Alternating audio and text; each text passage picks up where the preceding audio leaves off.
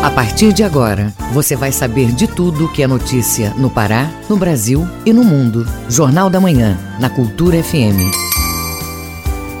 6h59. Bom dia, ouvintes ligados na Cultura FM no Portal Cultura. Hoje, sexta-feira, dia 28 de maio de 2021. Começa agora o Jornal da Manhã com as principais notícias do Pará, do Brasil e do mundo. A apresentação Brenda Freitas e José Vieira. E você pode participar do Jornal da Manhã pelo WhatsApp 985-639937. Mande mensagens de áudio e informações do trânsito. Repetindo o WhatsApp 985-639937. Os destaques da edição de hoje.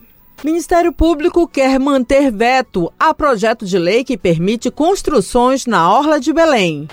Falta de iluminação pública nas paradas de ônibus preocupa usuários na capital paraense. Projeto destaca conteúdo voltado para o desenvolvimento integral das crianças. Show Nunca Pare de Sonhar celebra a obra de Gonzaguinha em transmissão virtual. Tem paraense na final do terceiro concurso de vídeo em língua japonesa. Tem também as notícias do esporte. Remo na Série B e Paysandu na Série C. Amanhã, ambos fora de Belém. Destaque para o tênis paraense em Altamira. E ainda nesta edição, o diretor do Butantan depõe na CPI e atribui atraso no início da vacinação a impasses do governo nas negociações. E mesmo com atraso, o governo federal promete imunização de todos os brasileiros em 2021. Ministro da Economia promete continuidade do auxílio emergencial caso a pandemia se estenda por mais tempo. Essas e outras notícias agora no Jornal da Manhã. 7h01. 7h01. O Pará é notícia. Governo do Estado decidiu por manter o bandeiramento atual nas regiões paraenses. O anúncio foi feito pelo governador Helder Barbalho. Foi informado também que os casos suspeitos da variante indiana do coronavírus em território paraense foram descartados pelo Instituto Evandro Chagas. O governador Helder Barbalho comenta as duas questões. Nós temos a redução dos casos, mas ainda no nível muito alto. Vamos continuar com o bandeiramento laranja, portanto, risco médio nas regiões de Carajás e do Araguaia, e as demais regiões em coloração amarela, risco intermediário. Nesse momento, a ocupação de leitos no estado, leitos de UTI em 73,6% e leitos clínicos em 48,2%. Também informar que o Instituto Evandro Chagas teve o seu resultado a respeito de algumas pessoas que tiveram contato no Maranhão com a região portuária, onde se identificou a variante indiana, mas graças a Deus os resultados deram negativo. Portanto, aqueles casos que estavam sob suspeita de variante indiana no Pará foram negativados, o que, ao tempo em que comemoramos, nós também temos o alerta de continuar atentos.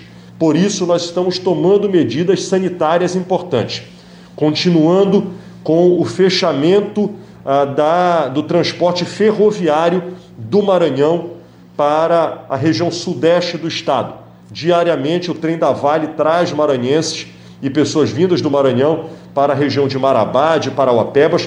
Nós continuaremos proibindo este transporte. E, além disso, estamos montando barreiras sanitárias nas cidades que fazem fronteira com o Maranhão. 10 garimpeiros e alguns indígenas ficaram feridos em um confronto com agentes de forças de segurança em Jacareacanga, sudoeste do Pará, nesta semana. Na ação, as forças policiais federais e o IBAMA foram atacados por garimpeiros durante a retomada do território Munduruku. Saiba mais na reportagem de Cláudio Lobato. O confronto ocorreu durante a Operação Mundurucânia de combate aos garimpos clandestinos nas terras indígenas Munduruku e Sai Cinza, localizadas no município. A ação envolve agentes da Polícia Federal, Polícia Rodoviária Federal, Instituto Brasileiro do Meio Ambiente e dos Recursos Naturais Renováveis, IBAMA, Fundação Nacional do Índio, FUNAI, e da Força Nacional. O coordenador do Fórum da Amazônia Oriental, Marquinho Mota, diz que a exploração ilegal de garimpos da região já acontece há bastante tempo. O que acontece é que agora, a partir do dia 1º de janeiro de 2019, quando o Bolsonaro assumiu, houve um liberal geral. Pelas próprias falas do presidente, que falou que o modelo de desenvolvimento para a Amazônia que ele queria seriam várias serras peladas. E o próprio ministro Ricardo Salles, quando foi ano passado lá em Jacareacanga, numa ação de combate ao desmatamento, mandou suspender a ação, pegou um avião da FAB e colocou os garimpeiros ilegais dentro desse avião e levou para Brasília para conversar com eles lá em Brasília. Então, o que está acontecendo hoje é que tem um incentivo do Estado brasileiro, do governo federal, para que essas ações de mineração e garimpagem ilegal aconteçam dentro das terras indígenas. As forças de segurança que participavam da ação foram surpreendidas por um grupo de garimpeiros que iniciou um protesto contra a operação de proteção das terras indígenas. Uma estrada foi interditada, impedindo o andamento da operação. A fazenda Tapajós, que pertence aos índios Munduruku, foi invadida e teve casas incendiadas. Segundo o Ministério Público Federal, em uma das residências estava a coordenadora da associação Wakoborum, Maria Leusa Caba, uma das principais lideranças Munduruku que se opõe ao garimpo ilegal na região. O órgão pediu à PF que enviasse forças para o local. O comerciante Jailson Martins é morador de Jacareacanga e garante que já viu muitos conflitos na área. Para Jailson, é preciso olhar com mais carinho para a situação dos indígenas na região. Já participei de manifestações em prol de garimpeiros, já participei de manifestação em prol de indígenas também. Então, mas sempre tendo a questão de ter o bom senso de saber o que é o correto, né? Tanto é que, para mim, a convicção que eu tenho hoje, por exemplo, garimpo em terra indígena, eu falo para eles, olha, garimpo na área de vocês não é permitido por lei federal, garimpo com máquina pesada.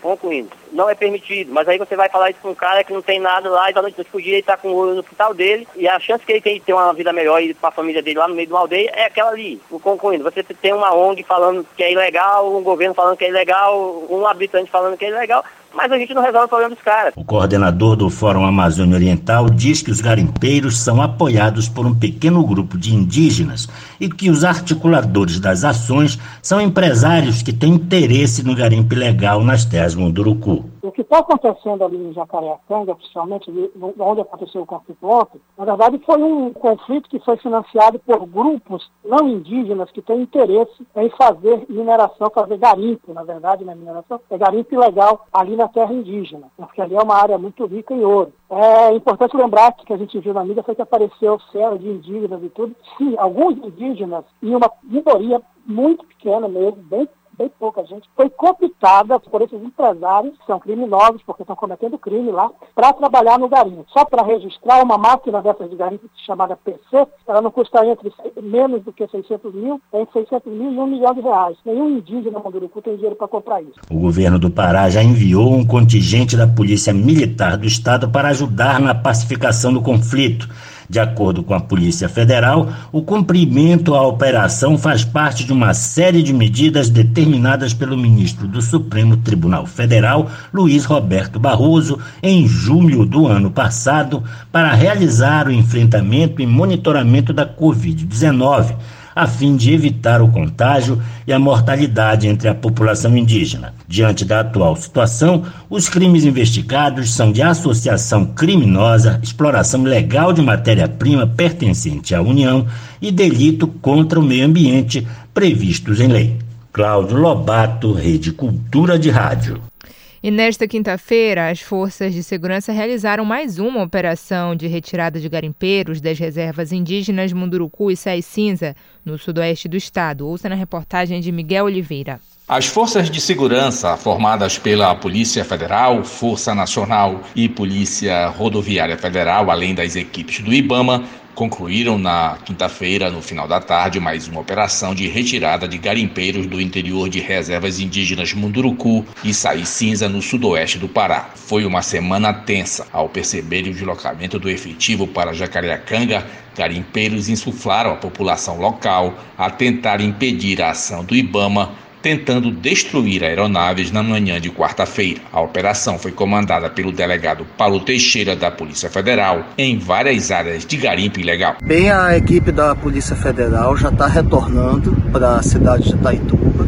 A operação já foi finalizada, pelo menos a execução do plano que estava previsto, com incursões nas terras indígenas Munduruku e Sai Cinza, onde nós conseguimos debelar e cessar a atividade garimpeira em diversos pontos, diversas áreas de garimpo dentro dessas terras indígenas. Tudo correu de forma pacífica nessas intervenções, então qualquer notícia no sentido de que houve mortos ou feridos, elas não procedem, não houve qualquer registro de morte ou feridos nessas incursões nas áreas de garimpo. O delegado Paulo Teixeira esclareceu que o conflito com os garimpeiros em Jacareacanga foi debelado sem o uso de violência. Em relação aos conflitos que aconteceram em Jacareacanga, houve apenas protestos inflamados dos habitantes locais e a reação da Polícia Federal se deu exatamente no momento em que os manifestantes tentaram invadir o aeroporto da cidade,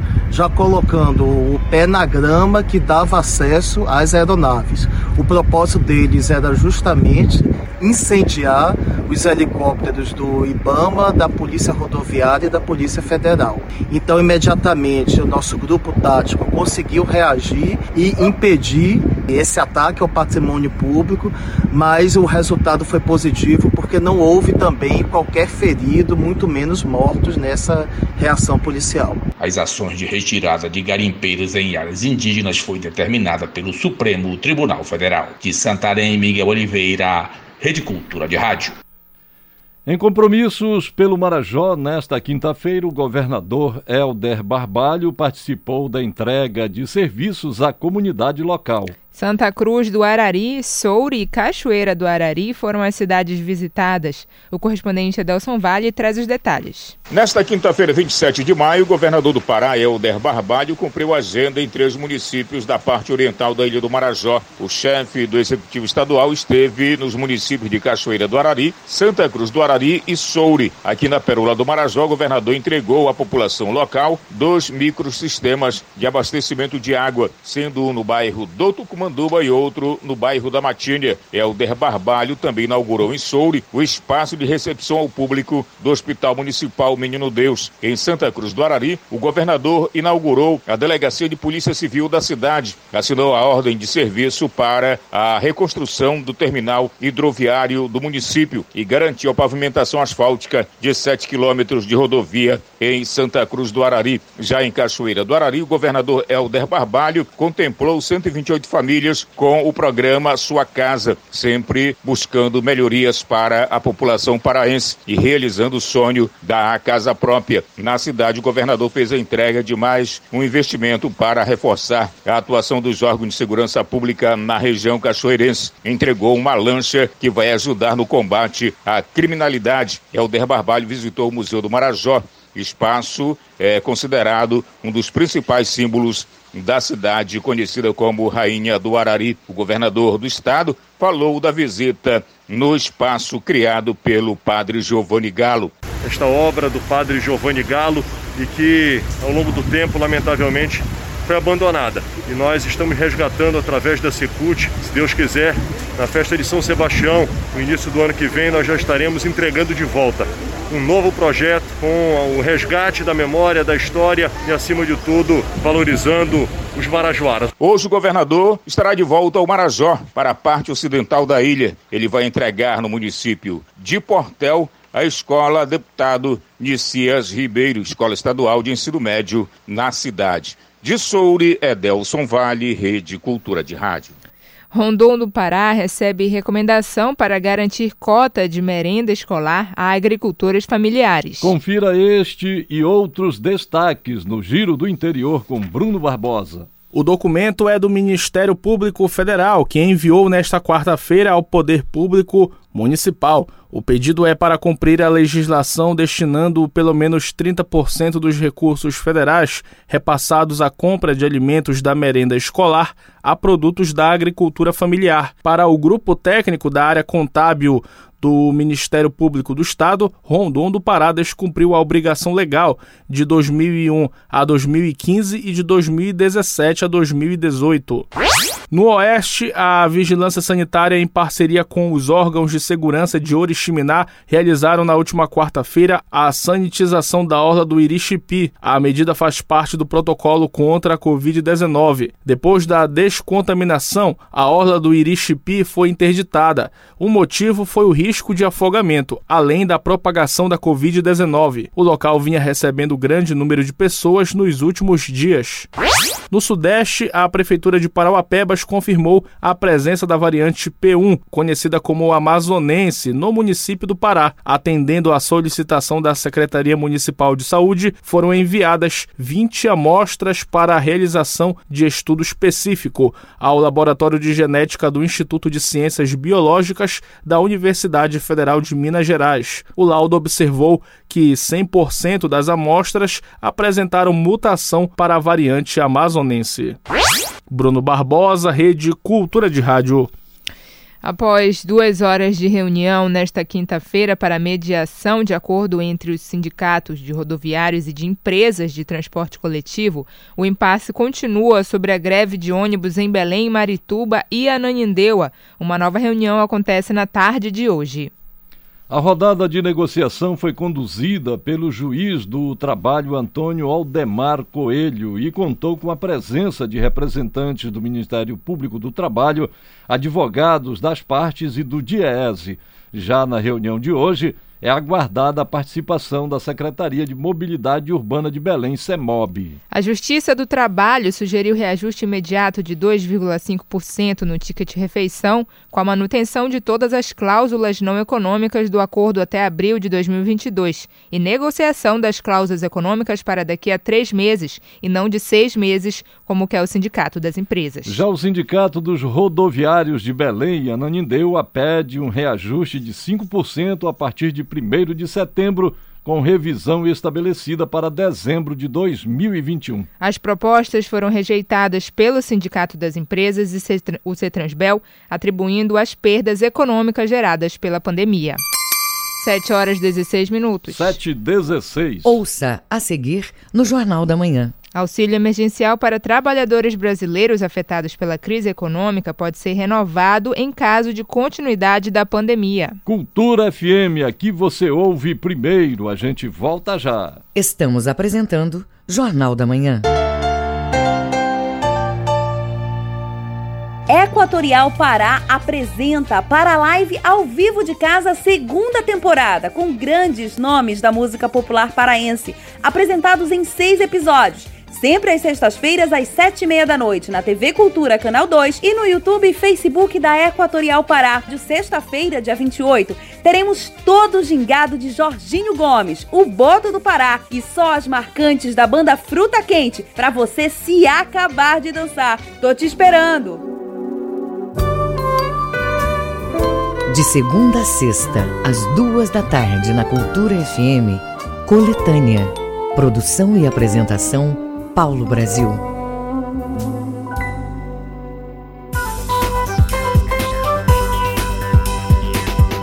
Voltamos a apresentar Jornal da Manhã.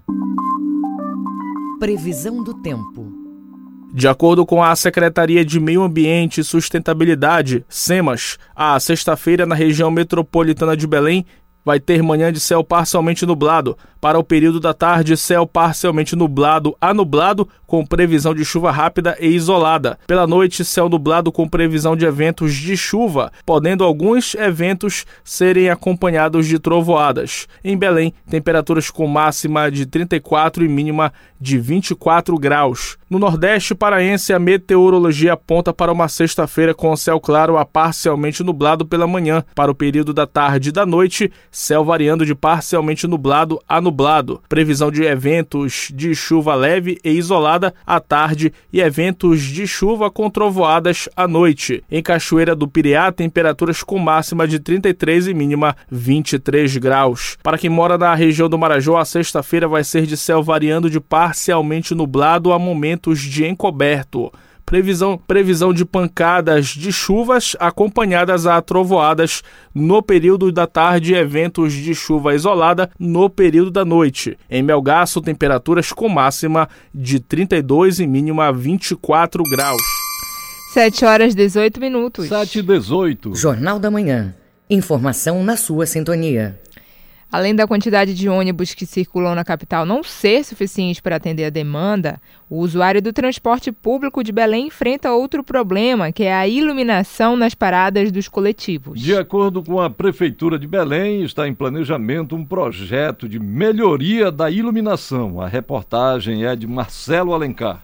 O publicitário Daniel Lima depende do transporte público todos os dias para sair e voltar de casa. Ele conhece bem os perigos dos pontos de ônibus e ruas que não têm iluminação pública. A falta de iluminação pública é bem precária mesmo. Algumas paradas, no meu caso, são bem escuras. Até mesmo no centro da cidade, né? Digo centro assim, Presidente Vargas, Almirante Barroso, né? Que é onde tem bastante fluxo, bastante movimento de pessoas. A insegurança sempre tem, porque na saída de casa eu já me sinto inseguro até chegar ao ponto de parada e esperar o momento que o ônibus vai chegar. A responsabilidade pelo sistema de iluminação pública é da Secretaria Municipal de Urbanismo, onde todos os serviços voltados para o setor estão concentrados. O diretor de Iluminação Pública da Prefeitura Municipal de Belém, Félix Negrão, aponta as atividades que serão desenvolvidas para viabilizar um projeto de iluminação de pontos de ônibus e da segurança do patrimônio. Nós iniciamos, na verdade, uma fase de estudos, porque precisamos definir algum tipo de projeto que contemple não só a parte da iluminação, mas também a questão da segurança do patrimônio, porque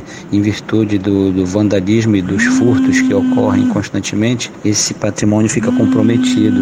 Então nós temos que bolar um sistema que realmente agregue essas duas condições, a condição de iluminação do logradouro e a questão da segurança para manter o patrimônio. Ainda segundo a Prefeitura de Belém, outras demandas na área de iluminação pública vão ser resolvidas e assim que acontecerem, as definições serão apresentadas à Superintendência Executiva de Mobilidade Urbana de Belém, CEMOB, que realiza a operacionalização. A Pesquisa Nacional da Qualidade do Transporte, realizada em todo o país, indicou que a maior preocupação dos usuários do transporte público é no quesito segurança, tanto na parada quanto no interior dos ônibus. Marcelo Alencar, Rede Cultura de Rádio. Na próxima semana, a Câmara Municipal de Belém deve voltar a analisar o veto ao projeto de lei que tem como objetivo alterar dispositivos da Lei Complementar de Controle Urbanístico, que trata do parcelamento, ocupação e uso do solo urbano no município de Belém. Mas, de acordo com o Ministério Público, o veto à proposta do projeto deve ser mantida. Vamos ouvir os detalhes da questão na reportagem de Joana Mello. O projeto de lei complementar número 1 de 21 de outubro de 2020 defende a flexibilização de regras para o uso do solo urbano em áreas de preservação ou zonas de interesse urbano, o que vai favorecer a construções na Orla de Belém. Mas na avaliação do Ministério Público do Pará, a proposta pode representar grandes impactos à população do município de Belém, já que a matéria tenta alterar de forma indireta o plano diretor do município. Como explica o promotor Raimundo Moraes. O projeto é uma forma indireta de tentar alterar o plano diretor em dois pontos. Um, permitindo que loteamentos irregulares que não foram aprovados por irregularidades antes do plano diretor, eles fossem então aceitos como algo regular. Isso faz com que o ordenamento jurídico seja violentado de uma forma totalmente improcedente porque todos esses casos precisam ser analisados e corrigidos os erros e não regulamentar em bloco, passar por cima de tudo, né? O segundo problema é o acesso a certos tipos de atividades na orla. A orla de Belém é muito maltratada e o acesso do público é muitas vezes impedido por grandes empreendimentos que fecham totalmente o acesso. Isso se dá no Jurunas, isso se dá na Cidade Velha ainda, isso se dá no Marizal, isso se dá em todos esses bairros que tem a orla. Depois de ser aprovado pela Câmara Municipal, o projeto de lei foi vetado no final de dezembro, mas agora com a possibilidade de reanálise do veto pelo plenário da Câmara, o vereador Mauro Freitas, o autor da proposta, acredita que a nova lei complementar pode favorecer setores como o comércio e o turismo de Belém. Então, se parte de uma parte grande dos vereadores de Belém de derrubar este veto, eu já acredito que a gente tem voto suficiente para derrubar os dois vetos. Isso mostra que os vereadores de Belém hoje também têm o mesmo entendimento que a gente. Desenvolvimento da capital, geração de emprego e renda, apoio ao micro, ao médio, ao grande empresário e acabar com aquele discurso que Belém vem vivendo há mais de 100 anos. Por isso que Belém tirou a Belenzinha, aquela capital pequena que hoje é superada por quase todas as grandes capitais do norte do Brasil. Belém hoje, se você fazer uma pesquisa só no norte, Belém virou uma das menores capitais. E nós já fomos a capital da borracha, fomos o centro do Brasil. Então está na hora de virar esse jogo, é papel dos vereadores de Belém tirar este jogo. A população de Belém, com exceção de um pequeno grupo, pede por isso, e eu até amplio, em vez do meu mandato, eu acho que é papel de todo vereador caminhar nesse sentido de ampliação e dar oportunidade que Belém se torne uma das maiores capitais do Brasil. No entanto, em relação ao projeto de lei, a Promotoria de Meio Ambiente e Urbanismo do Ministério Público recomenda a manutenção do veto pelo Poder Executivo Municipal e defende também que qualquer proposta de normas que tratem de matéria urbanística devam ser realizada de forma democrática com a participação popular. Joana Mello, Rede Cultura de Rádio. Secretaria de Meio Ambiente e Sustentabilidade promove hoje mais uma edição da Feira da Agricultura Familiar. O evento está em andamento e traz a oportunidade do público comprar produtos saudáveis e sustentáveis, como informa o repórter Marcos Aleixo. O objetivo é o de promover o trabalho de pequenos produtores paraenses, incentivar a melhoria da qualidade alimentar por meio do consumo de produtos agroecológicos. A gerente de Educação Ambiental da SEMAS, de Produtores Público Geral, Edita Vidal, fala da proposta da feira. É muito importante para o pequeno agricultor, uma vez que eles têm a alternativa de trazer o seu produto e divulgar esse produto. E principalmente nesse momento de pandemia, né, onde nós ficamos num momento crítico, então é a oportunidade deles escoarem esse produto. E para nós, os servidores, e para a comunidade, é essa oportunidade de acesso a esse produto, né? Um produto de qualidade, um produto orgânico, um produto que vem com uma excelência para nossas mesas. Durante o evento vai ter um estande para recebimento de materiais recicláveis, o Ecoponto, uma parceria com o Instituto Alan Caster. Participam da feira agricultores e pescadores dos municípios de Bragança, Ananindeua, Santo Antônio do Tauá e Mãe do Rio. A presidente do Instituto Alan Caster, Soraya Costa, comenta sobre estes e outros aspectos da terceira edição de 2021 da Feira de Agricultura Familiar. Aqui é um mercado de produtos sustentáveis. É um espaço que recebe produtos de vários empreendedores locais, vários artesãos, locais da região, né, do Pará. E a proposta é que as pessoas, que eles tenham um espaço como se fosse uma loja para vendas continuamente. Hoje acontece a terceira edição de 2021 da Feira de Agricultura Familiar, promovida pela Secretaria de Estado de Meio Ambiente e Sustentabilidade, SEMAS, na Travessa Lomas Valentina, próxima a João Paulo II. Marcos Aleixo, Rede Cultura de Rádio. 7h27. 7h27. O Mundo é Notícia. Vamos aos destaques do que é notícia pelo mundo no Giro Internacional com Cláudio Lobato. Acompanhe. A Alemanha vai ampliar a campanha de vacinação contra a Covid-19 a todos os menores acima de 12 anos de idade. A decisão foi anunciada nesta quinta-feira pela chanceler Angela Merkel, após um controverso debate nos últimos dias em todo o país. Os adolescentes alemães poderão marcar uma consulta para se vacinarem a partir de 7 de junho, quando acabar a fase que dá prioridade a pessoas mais velhas, portadores de doenças crônicas e quem exerce profissões mais expostas, declarou a chanceler após uma videoconferência com chefes de governo regionais. Até o final do verão europeu, em setembro, todas as pessoas de mais de 12 anos devem estar vacinadas, explicou a chanceler. O objetivo do governo é assegurar uma elevada taxa de imunidade coletiva na população para evitar que a epidemia volte a se instalar com o início do ano letivo e a chegada do outono no último trimestre do ano. A vacinação dos adolescentes alemães depende apenas da aprovação do imunizante para jovens de 12 a 15 anos, desenvolvida pela Pfizer-BioNTech em fase de verificação na Agência Europeia de Medicamentos, a EMA.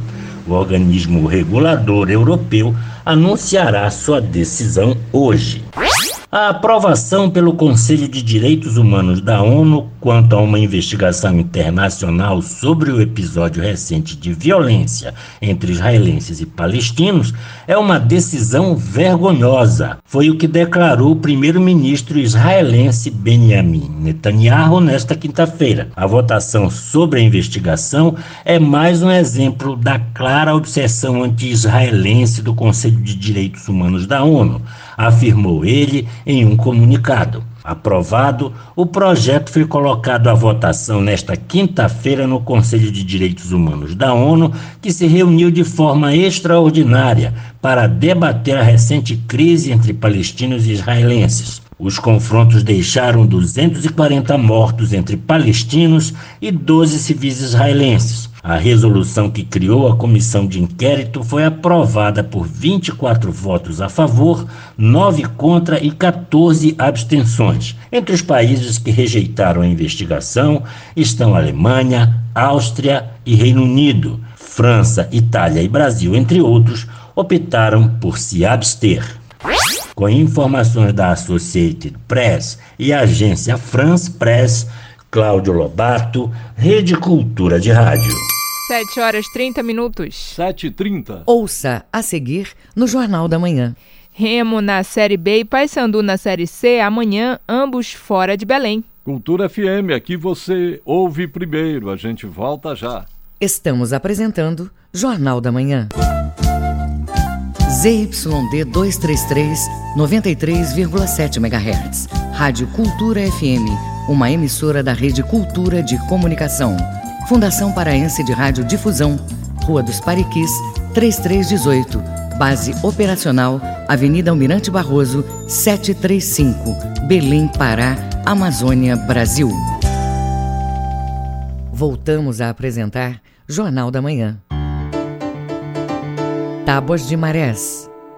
De acordo com a Secretaria de Meio Ambiente e Sustentabilidade, SEMAS, na capital paraense, a maré está baixa nesse momento. Ela sobe ao 12:20, ficando quase ao nível do mar às 8h15 da noite. Em Salinas, a maré está alta agora. Às 3h36 da tarde, fica pouco abaixo do nível do mar. E às 9h30 da noite, volta a subir. No porto de Vila do Conde, em Barcarena, maré baixa agora, subindo 11h41 da manhã. E às 7h38 da noite, ela fica quase ao nível do mar. 7 horas 32 minutos. 7h32. Esporte. Destaques para o tênis paraense em Altamira. E as estreias de Remo na Série B e Paysandu na Série C neste sábado. Quem tem as informações é Alexandre Santos. Nós começamos com o amadorismo. Durante 6 dias, o município de Altamira vai sediar o tênis paraense. Manuel dos Santos Alves. Na próxima semana, a cidade de Altamira, na região do Xingu, vai receber os melhores tenistas paraenses de todas as categorias. É a primeira etapa do circuito paraense de tênis que será disputada entre os dias 31 deste mês e 6 de junho, no complexo do Praia Clube. Trata-se do início do processo de interiorização do tênis paraense, iniciativa do presidente Cataoca Filho, e que tem como finalidade popularizar o máximo essa modalidade esportiva no estado. A própria diretoria da Federação Paraense de Tênis deve passar a próxima semana inteira despachando na cidade de Altamira, exatamente para acompanhar de perto o desenrolar dos jogos. Manuel Alves, para a Rede Cultura de Rádio. A CBF, Confederação Brasileira de Futebol, vai liberar recurso para as seguintes competições em função à pandemia. Campeonato da Série D, a quarta divisão, cada clube vai receber R$120 mil, um total de 68 participantes. O Pará tem 2, Castanhal e Paragominas. Série C, R$200 mil para cada clube, total de 20 clubes. O Paysandu é o representante paraense. Para as federações estaduais, R$120 mil para cada uma. Futebol feminino A2, R$50 mil para cada, um total de 36 clubes. O Pará tem o time da ESMAC na competição. Séries A e B não estão incluídos porque cada clube tem cota definida da CBF. Remo entra em campo amanhã às 4 da tarde, estádio Rei Pelé em Maceió, para a estreia diante do CRB de Alagoas. O time será confirmado nos vestiários. O lateral direito Thiago Enes vem trabalhando para ganhar a posição de titular, que hoje pertence ao lateral Edson Silva. Então, eu procuro trabalhar forte no dia a dia, nos treinamentos, para quando o professor optar por mim, quero corresponder bem e agarrar a oportunidade. Copa do Brasil, ontem saiu a arbitragem para o jogo de ida entre Remo e Atlético Mineiro, dia 2, em Belém do Pará, às 7 horas da noite. Antônio Dibe Moraes de Souza, do Piauí, é quem vai apitar o jogo de ida da terceira fase. O Paysandu joga amanhã, às 19 horas, no estádio Antônio de Almeida, diante do Tombense de Minas Gerais. O treinador Vinícius Eutrópio só confirma a escalação nos vestiários. Antes de viajar, ele comentou sobre a estrutura que encontrou na Cruzú. Adorei a estrutura. Também eu posso dividir em duas partes, né? A parte de recursos humanos, o grupo de apoio, o Paysandu montou e está com um apoio e com uma estrutura de time grande. E a estrutura física, que tem todas as condições ali, né, que a Cruzú oferece, com equipamentos, com a parte de musculação, com estádio já tradicional. Então também oferece boas condições para que a gente possa fazer um trabalho tranquilo. O primeiro jogo do Paysandu em Belém do Pará pela Série C será dia 7, segunda-feira, às 8 da noite, com o Botafogo da Paraíba. Alexandre Santos, para a Rede Cultura de Rádio. 7h36. 7h36. Fique sabendo primeiro, Jornal da Manhã, aqui na Cultura FM. O trânsito na cidade. Vamos saber como está o trânsito na Grande Belém na manhã desta sexta-feira. As informações com o repórter Marcelo Alencar. Bom dia, Marcelo. Bom dia, Vieira. Bom dia, Brenda. Bom dia, principalmente de forma muito respeitosa, para todos os ouvintes do Jornal da Manhã. Trânsito moderado na BR-316, sentido Ananideu a Belém, com velocidade média de 26 km por hora. Já no sentido Belém-Ananindeua, segue leve. Trânsito bastante pesado em ambos os sentidos da Avenida Júlio César. Trânsito intenso em ambos os sentidos da Avenida Independência. Agora a gente vai conferir a movimentação do trânsito também na rodovia Augusto Montenegro, que apresenta nesse exato momento um trânsito moderado com velocidade média de 28 km por hora. E durante o nosso trajeto de casa para a Rádio Cultura, nós estávamos monitorando a movimentação do trânsito e constatamos somente 2 ônibus circulando na Grande Belém. Marcelo Alencar, diretor da redação do Rádio Jornalismo, para o JM, retorna no comando Brenda Freitas e José Vieira. Muito obrigada, Marcelo. Bom dia e bom trabalho. 7h38. 7h38. O ouvinte no Jornal da Manhã. E o Jornal da Manhã abre espaço para o ouvinte fazer denúncias, sugestões ou reclamações sobre as questões da cidade. Quem participa hoje é a ouvinte Emily Canelas. Acompanhe. Me chamo Emily Canelas. Eu compreendo e acho até justo que essa greve de ônibus aconteça. Afinal, isso é uma luta por direitos, né? Porém, fico preocupada com os passageiros que necessitam do transporte para trabalhar e realizar outras atividades do dia a dia. Eu dependo do transporte público para voltar do estágio e hoje tive que arrumar outro método para voltar para casa, conseguir carona. E entendo a situação dos motoristas e dos cobradores de ônibus, mas espero que tudo retorne ao normal logo e que isso não acarrete no aumento da passagem de ônibus. E caso aconteça, que pelo menos melhore as condições dos veículos. Rádio Cultura, aqui você ouve primeiro. Muito obrigada, Emily, pela participação aqui na Rádio Cultura. E não se esqueça, participe do Jornal da Manhã, mande seu WhatsApp para o número 985639937, repetindo o WhatsApp 985639937. O ouvinte no Jornal da Manhã. 7h39. 7h39. Os números da economia. Há 3 dias do encerramento do prazo para enviar a declaração do Imposto de Renda, a Receita Federal alerta para a importância de se estar em dia junto ao fisco. Até ontem, cerca de 13% dos contribuintes ainda não haviam informado os rendimentos junto ao governo. Saiba como fazer a declaração com o repórter Felipe Feitosa. O prazo de entrega do Imposto de Renda está próximo do fim e ainda tem contribuinte que ainda não concluiu o processo. A contribuinte Silvia Pimentel teve apoio de uma profissional e já completou as informações mais importantes para a Receita.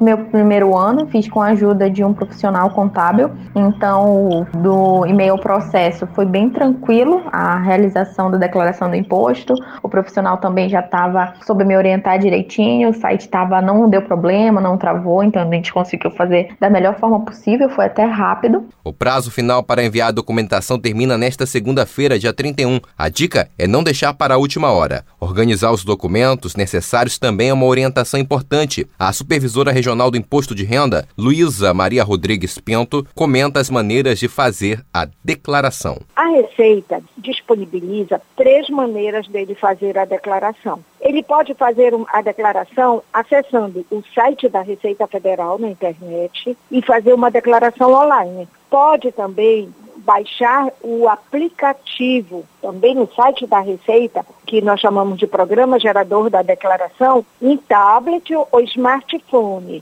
e preencher a sua declaração e transmitir direto. A outra maneira, que é a que usa-se, o maior índice de contribuintes utiliza, é instalar o Programa Gerador da Declaração no seu computador. Aí o contribuinte preenche a declaração e, finalizada, transmite para o site da Receita. Desde o último dia 24, está disponível a consulta para o primeiro lote de restituição do Imposto de Renda de Pessoa Física 2021. Ao todo, mais de 90 mil contribuintes vão ter direito ao primeiro lote da restituição no Estado, onde serão distribuídos mais de 180 milhões de reais. Com reportagem de Marcos Aleixo, Felipe Feitosa, Rede Cultura de Rádio. Auxílio emergencial para trabalhadores brasileiros afetados pela crise econômica pode ser renovado em caso de continuidade da pandemia. Confira na reportagem de Yuri Hudson, da agência Rádio Web. O ministro da Economia, Paulo Guedes, afirmou nesta quinta-feira que o auxílio emergencial deve ser renovado caso a pandemia persista e a vacinação não avance no país. Em um encontro virtual com empresários, o ministro admitiu que já há um estudo da equipe econômica neste sentido. Se vai haver auxílio emergencial, prorrogação ou não, a pergunta é a pandemia e o ritmo de vacinação. Mas o auxílio emergencial é uma arma que nós temos e que pode sim ser renovado.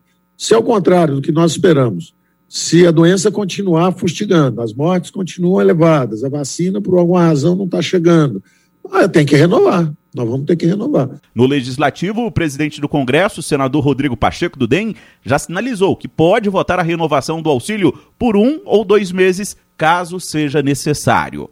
O ministro ainda fez uma defesa da economia liberal, mas sinalizou aos industriais brasileiros que o governo está atento ao mercado nacional. A indústria brasileira foi esmagada de 35% para 11% do PIB. E nós temos essa oportunidade à frente e faremos isso. Não vai acontecer em 2 anos, em 4 anos, mas essa tem que ser a nossa meta. É uma economia gigantesca, um mercado de consumo de massa, uma indústria diversificada e, como eu disse, nós somos brasileiros acima de tudo. Nós não somos trouxas. Nós somos liberais, mas não somos trouxas. O evento online foi invadido por hackers durante a fala de guerra. A invasão ocorreu por apenas 2 minutos na plataforma Zoom, dedicada a jornalistas, e não na transmissão online do evento. Ou seja, quem assistia não percebeu a interrupção. Os invasores estrangeiros, além de gritos e músicas, também exibiram vídeos pornográficos. Agência Rádio Web, de Brasília, Yuri Hudson.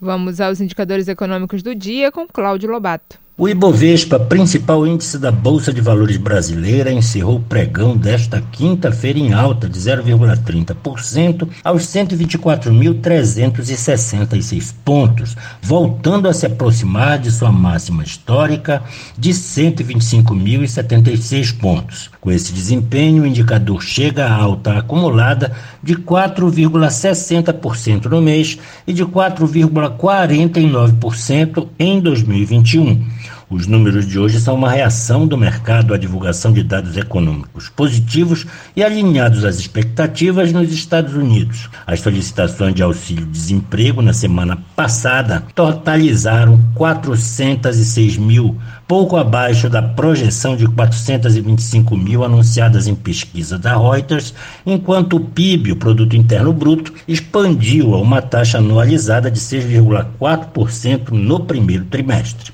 Os indicadores econômicos dos Estados Unidos têm dominado as atenções nas últimas semanas, à medida que os investidores buscam por sinais que poderiam levar a uma mudança na política monetária do Fed, o Federal Reserve, o Banco Central Americano. O banco já assegurou que não aumentará os juros até que a economia alcance pleno emprego e a inflação chegue a 2%. A posição atual dos juros americanos em patamares próximos a zero tende a favorecer ativos de países emergentes como o Brasil, uma vez que operadores vão buscar retornos mais altos fora dos mercados dos Estados Unidos. Puxado pelos dados econômicos divulgados nos Estados Unidos, o dólar fechou a quinta-feira em queda de 1,09%, cotado a R$ 5,25 na venda, voltando a ficar abaixo de R$ 5,30 após 4 sessões. O valor também é o menor desde o dia 18 de maio, quando a moeda americana terminou o dia vendida a R$ 5,25. Maio tem sido um mês de perdas para o dólar, que já acumula desvalorização de 3,25% frente ao real. Em 2021, porém, o balanço ainda é mais positivo para a moeda americana, que já subiu 1,28% desde o início do ano. O euro fechou a sessão em queda de 1,05%, cotado a R$ 6,41 na venda. O grama do ouro hoje custa R$ 316,23 e o rendimento da caderneta de poupança com aniversário nesta sexta-feira é de 0,5%. Cláudio Lobato, Rede Cultura de Rádio. 7h46. 7h46. Ouça a seguir no Jornal da Manhã. Governo federal promete imunizar todos os brasileiros até o final deste ano. Cultura FM, aqui você ouve primeiro. A gente volta já. Estamos apresentando Jornal da Manhã. Mais do que nunca, é muito importante cuidar de si e cuidar também de quem está ao nosso lado. Por isso, dê uma força para o comércio do seu bairro. Compre do pequeno. É com sua força que os pequenos negócios também ficam mais fortes, ajudando a manter os empregos e a economia local funcionando. E isso é melhor para todos. Sebrae, a força do empreendedor brasileiro. 0800 570 0800. Acesse pa.sebrae.com.br. O canto de uma das artistas mais representativas da Amazônia Lucinha Bastos, as histórias e as músicas. Quem inventou? Eu nasci Luciete Ferreira Bastos. Eu sou de uma família de músicos. Meu pai, Luciano Bastos, da banda Sayonara. Meu tio, José Bastos, foi professor de violão, conhecido aqui em Belém. Lucinha Bastos, nossa convidada no Brasil Brasileiro, neste sábado, 19h. Voltamos a apresentar Jornal da Manhã. Previsão do tempo. De acordo com a Secretaria de Meio Ambiente e Sustentabilidade, SEMAS, no oeste paraense o dia de hoje vai ser de céu variando, de parcialmente nublado a nublado ao longo do dia. Previsão de eventos de chuva no período da tarde e da noite, especialmente na região da Calha Norte. Em Belterra, temperaturas com máxima de 33 e mínima 22 graus. No sudoeste, os moradores devem ter uma sexta-feira com predomínio de sol a poucas nuvens. Não há previsão de chuva significativa. Em Brasil Novo, temperaturas com máxima de 34 e mínima 22 graus. Predomínio de sol a poucas nuvens é o que diz a meteorologia para o sudeste paraense nesta sexta-feira. Não há previsão de chuva significativa. Em Itupiranga, temperaturas com máxima de 33 e mínima 22 graus. 7h49. 7h49. Jornal da Manhã. Informação na sua sintonia. Diretor do Butantan depõe na CPI da pandemia no Senado. Segundo ele, impasses na negociação atrasaram o início da imunização no Brasil. O repórter Leandro Martins, da Rádio Nacional, tem os detalhes.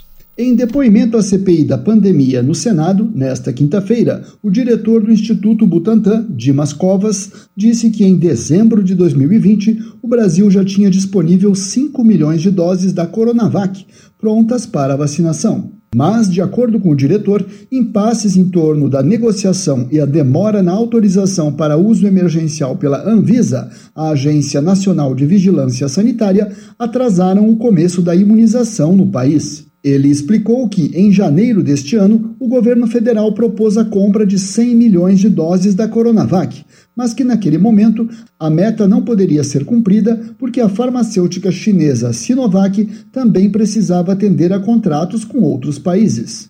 O primeiro contrato da empresa com o Brasil foi fechado no dia 7 de janeiro, antes da aprovação do imunizante pela Anvisa, que ocorreu 10 dias depois.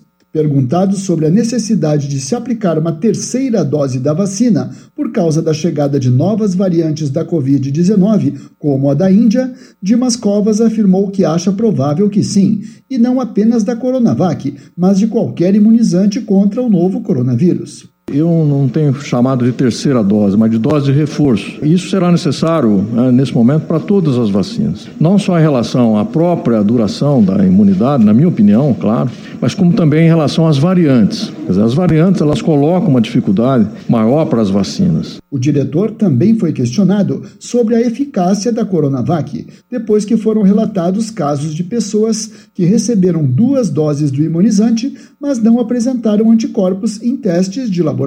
Esses testes que fazem nos laboratórios comuns, que falam de imunoneutralização, eles não têm correlato com a proteção. Porque a proteção mais importante é a proteção da chamada imunidade celular. Não existe esse teste disponível laboratorialmente, comercialmente. E a Sociedade Brasileira de Imunologia fez uma nota recente em relação a isso, é de não recomendar o uso desses testes, né, para avaliação de eficiência da vacina. Covas ressaltou que a Coronavac é a vacina mais aplicada no Brasil até o momento e que mesmo com a demora na chegada de insumos vindos da China, o Butantan conseguiu cumprir o contrato, com um atraso inferior a 2 semanas. Para este mês, a previsão é de que sejam entregues 5 milhões de doses, em vez das 12 milhões previstas inicialmente, por causa do atraso no recebimento do IFA. Da Rádio Nacional em Brasília, Leandro Martins.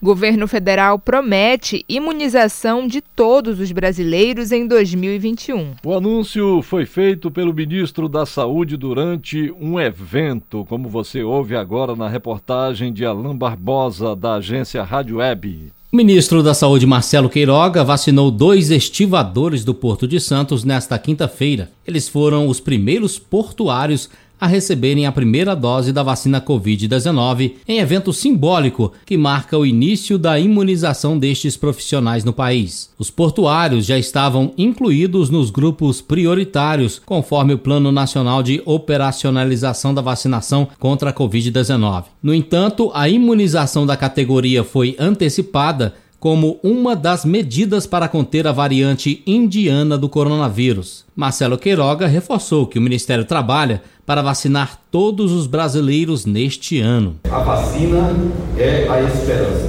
A vacina é a solução e não um problema. E o nosso compromisso é acelerar a campanha de vacinação no Brasil, para que até o final do ano, no mês de dezembro, nós tenhamos a nossa população vacinada. Para alcançar este objetivo, o ministro da Saúde destacou que o país tem mais de 600 milhões de doses de vacinas Covid-19 acertadas com diversos laboratórios e reforçou a estrutura e experiência do país em ações de imunização. E a garantia que nós faremos isso são as 38 mil salas de vacinação espalhadas por essa grande nação, que com doses de vacinas suficientes são capazes de vacinar até 2 milhões e 400 mil brasileiros todos os anos. Outra categoria que também já estava no Plano Nacional de Vacinação contra a Covid-19 e teve a imunização antecipada é a dos aeroviários. A previsão é que 202 mil trabalhadores das duas categorias sejam vacinados nesta etapa. Desde o início da campanha de vacinação em janeiro, o Ministério da Saúde enviou quase 100 milhões de doses de vacinas Covid-19 para estados e Distrito Federal, com mais de 60 milhões de doses aplicadas. A pasta contabilizou um recorde na distribuição de vacinas neste mês de maio. Mais de 33 milhões de doses foram enviadas para todo o país. De Brasília, Alain Barbosa. Você está ouvindo Jornal da Manhã.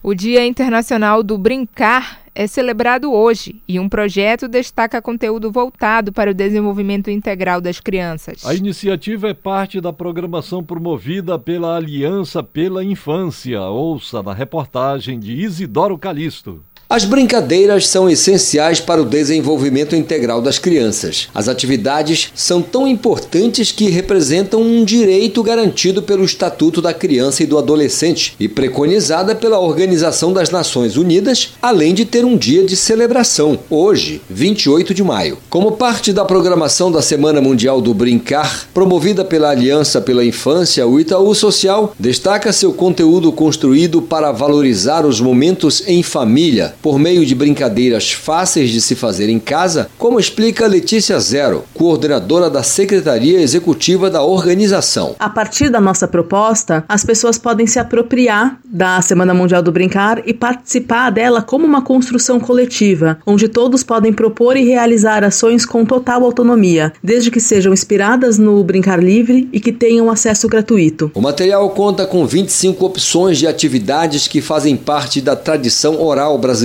adaptadas para a realidade atual. A ideia é que o material sirva de inspiração e as sugestões possam ser melhoradas e ajustadas conforme o contexto de cada lar. O conteúdo disponível em forma de curso online de 2 horas contém vídeos, áudios e e-book. Também há dicas para garantir a diversão de forma leve para toda a família. O material conta com o apoio técnico do Centro de Estudos e Pesquisas em Educação, Cultura e Ação Comunitária. A pedagoga Melissa Cunha destaca a importância do brincar. Através das brincadeiras, de forma natural, que as crianças conhecem um mundo, que a rodeia, na realidade na qual a criança está inserida, Então, nas brincadeiras, elas se socializam, criam, recriam, fazem experimentos, Conhecem novas possibilidades do brincar com outras coisas diferentes. A programação de hoje do Itaú Social é uma grande mobilização para sensibilizar a sociedade sobre a importância do brincar e a essência da infância. Em 2021, o tema é Casinhas das Infâncias, que busca valorizar o brincar de casinha, a casa e as tradições de brincadeiras cantigas e jogos lúdicos passados de geração em geração. Letícia Zero, coordenadora da Secretaria Executiva da organização, comenta. Os conteúdos da Semana Mundial do Brincar, as atividades da Semana Mundial do Brincar e a programação podem ser acessadas por qualquer pessoa. Então, no site da Aliança pela Infância existe uma página que é a Agenda Geral.